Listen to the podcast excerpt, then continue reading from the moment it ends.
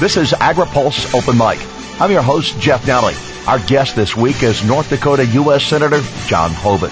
AgriPulse Open Mic is brought to you by NCIS, the National Crop Insurance Services. America's crop insurance industry provides individualized protection on more than 290 million acres of farmland. Crop insurance remains the smartest, most efficient way to secure America's food, fiber, and fuel supply. AgriPulse Open Mic continues with U.S. Senator John Hoeven next. America's crop insurance industry is thankful for the continued support of farmers, commodity organizations, rural businesses, lenders, and lawmakers who are fighting to maintain a strong farm safety net. The National Crop Insurance Services provide individualized protection on more than 290 million acres of farmland. Crop insurance remains the smartest, most efficient way to secure America's food, fiber, and fuel supply. This is AgriPulse Open Mic. Following an exhaustive hearing on new farm policy last week in Washington, Senator John Hoeven says the farm voice is clear in support of risk management, research, and access to capital in a new farm bill. Surrounding that debate, Hoeven says his state and their neighbors are experiencing a severe drought, and while government programs are helping, they're not enough. Some of the federal programs help. We've done uh, work to get the CRP acres open. You know, we've uh, gotten permission to, to go out and hay and graze in contiguous counties. Matter of fact, our whole state now is open uh, for that. Uh, we're working through uh, ELAP to get you know some assistance for uh, hauling hay and and getting water uh, for livestock. So we're taking those kind of steps. You've got the livestock forage program as well that provides uh, some payment uh, on a per head basis for livestock forage and feed. But the reality is, you know, those things help some, but they, you know, really don't offset the effects of a, of a severe drought like we have. Are there enough insurance company adjusters? That is there enough FSA staff to facilitate the programs that are available for producers there?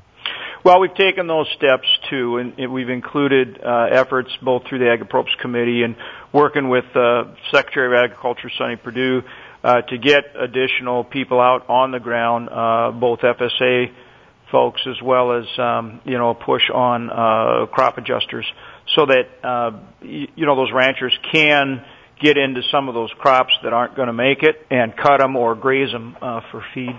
Senator, is there an urgency on the Agriculture Committee to get Sonny Perdue some help down at the Department of Agriculture? Absolutely. Uh, you know, really trying to put a push on both in terms of getting nominees in those slots and then uh, getting them approved. No question, we're trying to put a real push behind it and, and get those slots filled. Thoughts on Steve Censky as perhaps the Deputy Secretary of Agriculture at USDA? Yeah, generally uh, good. I, think uh, you know I know Sonny Perdue very well. We served together as uh, governor governors for well, about eight years, and so he you know he's solid, and the and the team that he's building is solid and, and going to be very responsive. Do you have an opinion on Sam Clovis, uh, particularly as an undersecretary for research, uh, education, and economics? Uh, Ms. Stabenow and some others have raised some flags that a scientist should hold that post. Well, you know, everybody's going to have their opinion, and, and he'll go through the hearing process, but I think he'll get a favorable reception. Okay, and the Secretary of Agriculture talking about eliminating an undersecretary for rural development, but adding an undersecretary for trade. Well, good on adding the Undersecretary for Trade. As you know, that was in the Farm Bill, and, and of course, Secretary Perdue is stepping up and filling that. Um, as far as the Undersecretary for Rural Development, uh, in our Ag Appropriations Committee, we, we funded that position, so we want to see that Undersecretary for Rural Development continue as part of an emphasis on the importance of rural development. How important is spending going to be in developing this new farm bill? Well, it's it's going to be a challenge, you know, just because of the budgetary pressures here, uh, you know, in uh, Washington and, and uh, on behalf of our nation. Uh, so there's no question it's going to be a funding challenge, but we've got a really strong case to make. Um, in in the last farm bill, we saved 23 billion dollars. If you score that over 10 years, that's more than 100 billion dollars in savings. And so we, you know, Ag's already stepped up and and helped in terms of savings as far as uh, you know, the uh, debt and deficit. And, you know, we face some a real tough time in agriculture now, not only because of low prices and drought, but also some of the challenges with trade. So I think there has to be a recognition, you know, that good farm policy benefits every single American every single day because of the highest quality, lowest cost food supply in the world. Supports 16 million jobs. We have a favorable balance of trade. Um, I, I think when you put those things together, we really have a strong case to make but you know it, it it'll still be a challenge, no doubt. President Trump's budget would take money away from Title One, would take money away from crop insurance and others. The House bill uh, down ten billion dollars uh, after some other proposals had been to seventy billion. How does that fly in comparison to the appropriate bill that's been put together in, in the Senate? In the Senate, we stay very close to FY17. I mean, we're within, um, you know, about one and a half percent of uh, the current year's funding level, and uh, you know, I, I think that we can hold that. I mean, obviously, you know, we'll have to conference with the House, but we passed ours through the full Senate Appropriations um, committee in good order. When we think about the cotton and dairy programs, whether it's the Senate Ag Committee or the House Ag Committee, there's been talk that there needs to be more money for both of those areas of agriculture. Can you accomplish that without making a bigger pie, or do you have to divide up more to help those two commodities? Well, actually, the way some of the work that is being done in, in terms of cotton seed uh, actually frees up some um, basis uh, under the uh, farm bill. So I, I think there are some things we can do within the existing structure, uh, and, and that was kind of the compromise that was reached between cotton and dairy. Does money have to come away from Title One from other commodities to satisfy the need there? No, because we had baseline and there was allocation for cotton that wasn't being used. Some of their farmers weren't using that allocation, and I think they'll use it for cotton seed. Um, and so, I, no, I don't think it will take away from other crops. An extensive hearing on the Senate Ag Committee, and you heard from a lot of uh, uh, agriculture representatives about what they were looking for in the Farm Bill. Any consensus that that came from the the 17 uh, different individuals that testified? Well, kind of what you'd expect in that crop insurance is incredibly important. It's really gotten to be our farmers and ranchers' number one risk management tool. So we need to maintain strong support for crop insurance.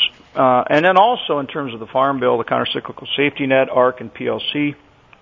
And I think keeping that basic safety net in place and seeing if there are ways to build on it and improve it, but not recreate uh, the wheel. Um, other areas, of course, of importance are access to capital. We talked about FSA and increasing the loan guarantee, uh, as well as the direct loan under FSA. So, because it just costs more, costs are going up uh, in agriculture. Uh, strong support for ag research because of the incredible impact that ag research is having for farmers and ranchers. So, uh, trade. So, some of the things that you would would fully expect were, were outlined as the priorities for the farm bill. Senator Roberts has coined the phrase uh, "a rough patch," and certainly farm income is down over the past several years, and certainly even challenged yet this year. Can the ARC program be uh, a successful tool? For risk management, uh, especially using the Olympic average, or must it be adjusted? I think we have to find a way to adjust it. Uh, I think that's what we've seen over this five-year stretch. It shows it's good that we kept PLC. You know, there were some wanting to go just to ARC, uh, but shows the importance of having options. But I, I do think we need to make some adjustment on on the five-year Olympic average approach. On crop insurance, I'm not sure the challenge will come inside the committee, but there are those outside the committee in both chambers that would like to put a means test on crop insurance, that would like to take away the harvest price option. Is now the time uh, and is there the political will to go in and, and revamp and make major change to crop insurance? No, I mean there are folks that want to do that, but we have to continue to make the case and win on the case that you need everybody buying crop insurance because that's how you spread the risk and keep the cost down. And so if you take your strongest uh, producers out, and you know uh, you, you kind of not only re- increase the risk in the uh, pool, but you also in, increase the cost for everyone. So, uh, you know, we have to continue to make that case so people understand why why you know pu- pushing those people out of the program is counterproductive for everybody and actually increases the cost of the program. Conservation Reserve uh, acres right now, again, uh, hopefully helping your producers through this tough spot. But the CRP has drawn some attention here as we're working up to markup.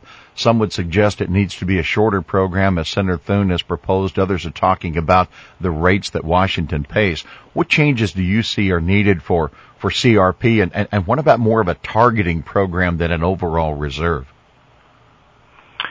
It's a really important uh, program, um, and so it is going to be a priority in the uh, farm bill. We want to make sure that it's farmer friendly, so that it works for uh, farmers, uh, as well as you know it creates great opportunities for sportsmen and wildlife and so on and so forth.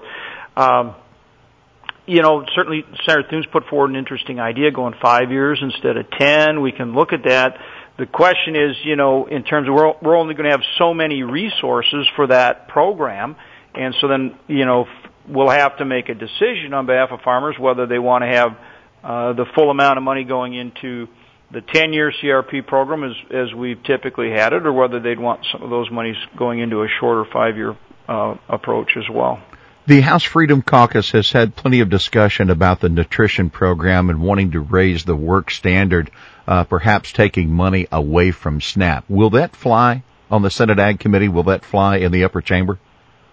I think what you'll see in SNAP is continued effort to have to make sure that people that, that need food assistance get it, um, but that you also have good accountability and that the states have you know incentives and, and, and the right Uh, accountability in administering the program. And so I, think that's the approach you'll see. Chairman Conaway has talked about, yes, tightening the work requirements, but also taking those savings and developing some sort of a program to help people A, look for work or B, look for jobs that might have higher pay. That's part of the accountability that I'm talking about. In other words, making sure you meet the need, but having a program that, that is accountable and that does create direct incentives do you think there is an impetus inside the Senate Ag Committee to split farm and nutrition? Um, you know, there's some that always advocate that, but I don't. I don't think it works. I think you need to keep it together as part of building the coalition to pass a farm uh, farm bill. All right. Next month, it looks as though there will begin discussions on renegotiating the North American Free Trade Agreement. Uh, are there hopes, or there is there an anxiety that you would have about opening up that 20 plus year deal? Well, my concern is that we make sure that it works well for agriculture. So if we're going to go in there and do a renegoti- renegotiation of some portions of it, I just want to make sure because you know we're, we're such a big ag exporter. It's so important to us, and Canada and Mexico are both uh, very important markets. That any changes that are made are good for agriculture. We were hopeful that there would be a deal on sugar, and there is. Were you satisfied with that, uh, knowing you have so many sugar producers in your state? Yeah, ultimately, I think it works. I mean I rely on uh, the sugar producers to tell me whether they think it can work for them, and they put a lot of time and effort into it. Um, didn't get everything they wanted, obviously, but in the end, they feel it'll work. The president has talked about the trading relationship with Cuba and appears to be perhaps considering unwinding some of the things that the previous administration had put in place to encourage trade. How do we deal with Cuba and does the embargo come up? Well, I think the key there is we do want to expand ag trade uh, with Cuba, no question about it. But at the same time, we have to keep diplomatic pressure on for them to change their ways when it comes to human rights. So we have to do both. Into the president, uh, an initiative toward investment in infrastructure, even developing a council with regard to infrastructure. Uh, how would how would North Dakota benefit from that? Why does the U.S. need now, uh, or do we need now, to invest a trillion dollars in infrastructure? No question about it. I, I think there's strong support on a bipartisan basis to do something on infrastructure. The key is how do you do it? How do you pay for it? That's always the challenge. And so, w- one of the things that I think could work is as we get into tax reform, we are going to go to uh, a territorial system on our, our uh, international uh, taxes and that means we're going to have repatriation where you're going to have uh, companies bringing back uh, revenue, you know, money they've earned overseas, bringing it back to the United States. And as they bring that capital back, uh, that will generate revenue, which I think could be. So they do it without raising taxes. It's actually because you lower tax rates on income earned overseas, they'll bring that capital back. Um, and so that actually creates an opportunity, I think, to uh, fund a good infrastructure package as part of tax reform, and also a way to, to hopefully draw our colleagues from across the aisle into the equation and do something on a bipartisan basis. What about the idea of the public-private partnership on many of these infrastructure tasks? No question that's important. Senator Ron Wyden uh, from Oregon and myself have put forward a bill called Move America that does just that. It provides uh, investment tax credit uh, to, uh, as well as uh, tax exempt financing uh, to help create these public-private partnerships to draw private capital into the equation as part of that trillion dollar infrastructure package we talked about and, and leverage the public investment. And so that's an idea that, that can create up to $226 billion in private uh, capital coming in as part of that infrastructure package. But can rural areas find the same interest among private industry or private enterprise as you might have in more populous areas? No, I definitely think so because they can use the investment tax credit like equity, which helps reduce the uh, overall cost of their project. So, absolutely. And then, I guess, to a, a bigger picture overall, it looks as though healthcare and tax reform uh, are still on the want list. Uh, what do you hope from uh, this round of Congress before the August break and, and then after the August break? There, there appears to be a lot of heavy lifting for us. Well, that's it, and, and I'm always careful about putting timelines on these, uh, you know, big policy issues. The, the important thing is we figure out how to get it done right. So, you know, we need to address health care reform. That's going to be a process, not one bill. Uh, it's going to take a number of steps, and it's going to have to be bipartisan.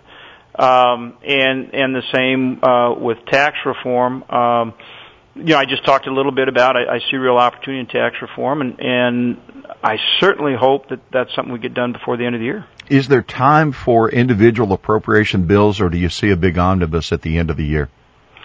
You know, the reality is we're probably looking at an omnibus or, uh, you know, moving some of the bills together with an omnibus just based on the timeline and the workload.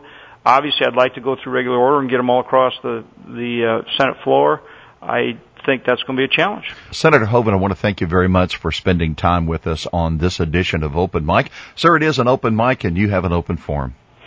Well, it's just that, uh, again, I think the message has to be whether it's here in Washington D.C. or anywhere else in the country, that people need to understand that, that because of our farmers and ranchers, we, you know, every single American benefits every single day in the lowest cost, highest quality food supply, uh, not just in the world, the history of the world. So I, I just uh, say that because as we work on farm policy, Americans uh, across the board have to understand it. It benefits them directly every single day. AgriPulse Open Mic is brought to you by NCIS, the National Crop Insurance Services.